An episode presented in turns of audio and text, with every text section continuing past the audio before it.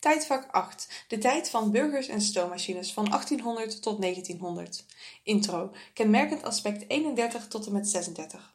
Cole Brookdale, een Engels mijnbouwdorp en een van de plaatsen waar de industriële revolutie begon. Om de industrie later draaiende te houden, werden er grondstoffen gehaald uit koloniën. Er waren veel arbeidskrachten nodig, dus het hele gezin moest werken. Rijke burgers vonden het te ver gaan en staken er een stokje voor. Door de nieuwe grondwet uit 1814 ontstond er een gelijkwaardigere samenleving. Kenmerkend aspect 31. De industriële revolutie die in de westerse wereld de basis legde voor een industriële samenleving. Industriële revolutie. In Engeland halverwege 1700, maar verspreidde zich halverwege 1800. Oorzaken industrialisatie.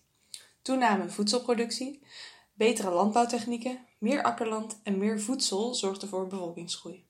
Deze bevolkingsgroei had twee gevolgen. 1. Meer vraag naar producten, kleding. Ondernemers willen meer en sneller textiel. Uitvinding schietspoel. Wevers konden sneller weven. James Hargreaves maakte een machine die negen draden tegelijk kan spinnen. Met de komst van machines is er sprake van industrie en niet meer van nijverheid. 2. Meer arbeidskrachten beschikbaar. Thuis weven, huisnijverheid. Later machines aansluiten op waterrad. Zo konden deze groter en sneller produceren. Te groot voor thuis, dus kwamen er fabrieken en werden het nu arbeiders. Een nadeel van het waterrad: het staat nog alles stil. Dus oplossing: James Watt ontwikkelt een stoommachine die nu de machines zal aandrijven. Voordeel stoommachine: je kunt deze overal plaatsen in plaats van alleen maar in de buurt van water. Ze kunnen altijd draaien zolang er steenkool is. Om de steenkool naar de fabrieken te brengen werden spoorwegen aangelegd. Dus industriële revolutie begon in de textielindustrie, later andere producten. Industrialisering stimuleerde nieuwe landbouwmachines, bijvoorbeeld de stroomtractor. Dit alles leidt tot een industriële revolutie. Kenmerkend aspect 32. Discussies over de sociale kwestie. Een klassenmaatschappij was niks nieuws, maar door de industriële revolutie veranderde de samenstelling ertussen. Er ontstond een industriële samenleving. De economie draaide om massaproductie in fabrieken met machines. Banen op het platteland verdwenen en zij gingen nu in fabrieken werken onder erg slechte omstandigheden. Gezinnen waren groot door kindersterfte opvangen en om zoveel mogelijk inkomen uit fabrieksarbeid te kunnen hebben. De omstandigheden waren slecht en wie invalide raakte kreeg geen uitkering. Arbeiders die staakten liepen het risico hun baan te verliezen. 1837. Eerste Nederlandse vakbeweging, maar deze had weinig succes. Toen de liberalen zich bezig gingen houden met de problemen van de arbeiders, kwam er pas echt een begin. Zij noemden het probleem de sociale kwestie. Liberalisme. Rijke burgers geloofden dat de staat redelijke veiligheid moest kunnen garanderen. Sommigen gingen het dan niet alleen om oorlog verdedigen en zo, maar ook om burgers een bepaalde zekerheid en gezondheid op gebied van werk te kunnen bieden. Naast liberalen had je het conservatisme, ook rijke burgers, alleen zij zeiden het was niet de taak van de heersende klasse om zich bezig te houden met arbeidsomstandigheden. De economische positie van de fabriekseigenaren zou volgens hen namelijk omlaag gaan als ze ineens geld zouden moeten gaan steken in veiligheid. In 1848 was er een keerpunt, want toen kwam namelijk een nieuwe grondwet. Volwassen mannen boven een bepaalde inkomensgrens konden nu meedoen in de politiek. Liberalen kregen meer invloed. Naast het kinderwetje kwamen er steeds meer regels die de arbeiders moesten beschermen tegen armoede, ziekte en onveilige werkomgevingen. Het duurde alleen echt nog wel tot 1900 voordat er echt flink iets verbeterde. Kenmerkend aspect 33. De moderne vorm van imperialisme die verband hield met de industrialisatie. Cecile Rhodes was een Engelse zakenman en politicus. Zijn levensdoel? Van Kaapstad tot Cairo één grote Engelse kolonie hebben. Dat valt onder modern imperialisme.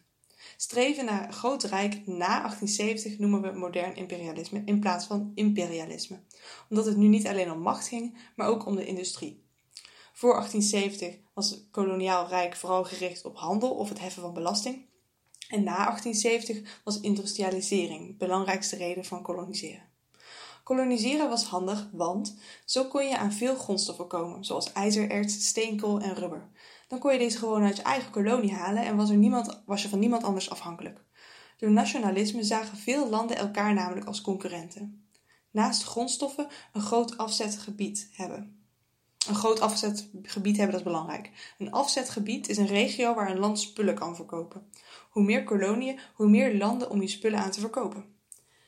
De derde reden voor modern imperialisme is status. Groot koloniaal rijk laat zien dat ze beter dan de andere te zaakjes zijn. Vierde reden was verspreiden van de Europese beschaving, het christendom verspreiden. Kolonisten dachten dat ze goed bezig waren door de landen mee te laten genieten, tussen haakjes, van de Europese kennis en zo.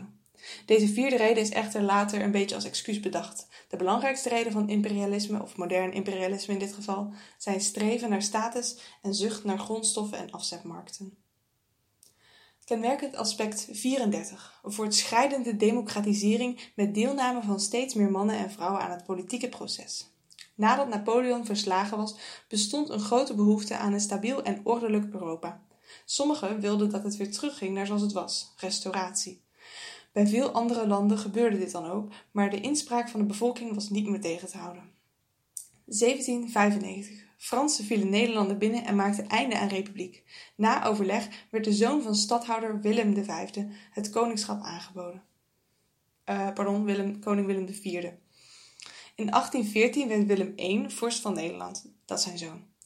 1815. Congres van Wenen. België wordt bij Nederland gevoegd. Hierdoor werd Willem I koning van het Verenigd Koninkrijk der Nederlanden. Belgen waren niet blij met hem. Ze waren namelijk politiek, uh, katholiek en daar had Willem I weinig oog voor. En hij maakte Nederlands tot officiële taal terwijl veel Belgen Franstalig waren. 1830. Fransen zetten in een revolutie hun koning Karel X af. Belgen kwamen datzelfde jaar in opstand tegen Willem I en scheiden zich af van Nederland. 1840. Nieuwe grondwet, omdat België er niet meer bij hoorde, maar deze werd nog niet democratischer.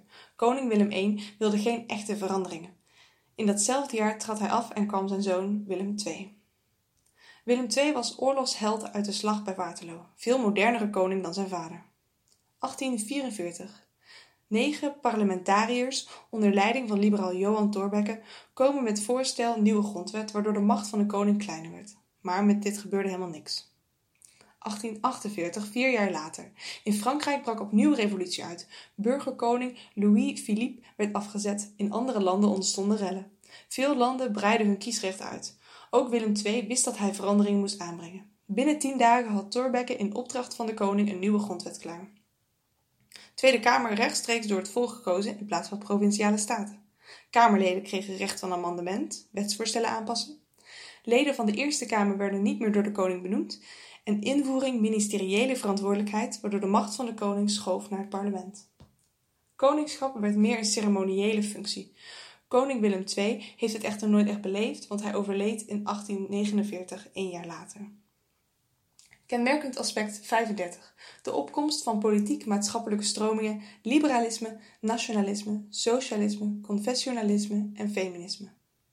Emanciperen. Het streven naar gelijke rechten. Groepen mensen als arbeiders en vrouwen gaan zich in 1800 organiseren om een eind te maken aan hun achtergestelde positie. Emancipatiebewegingen.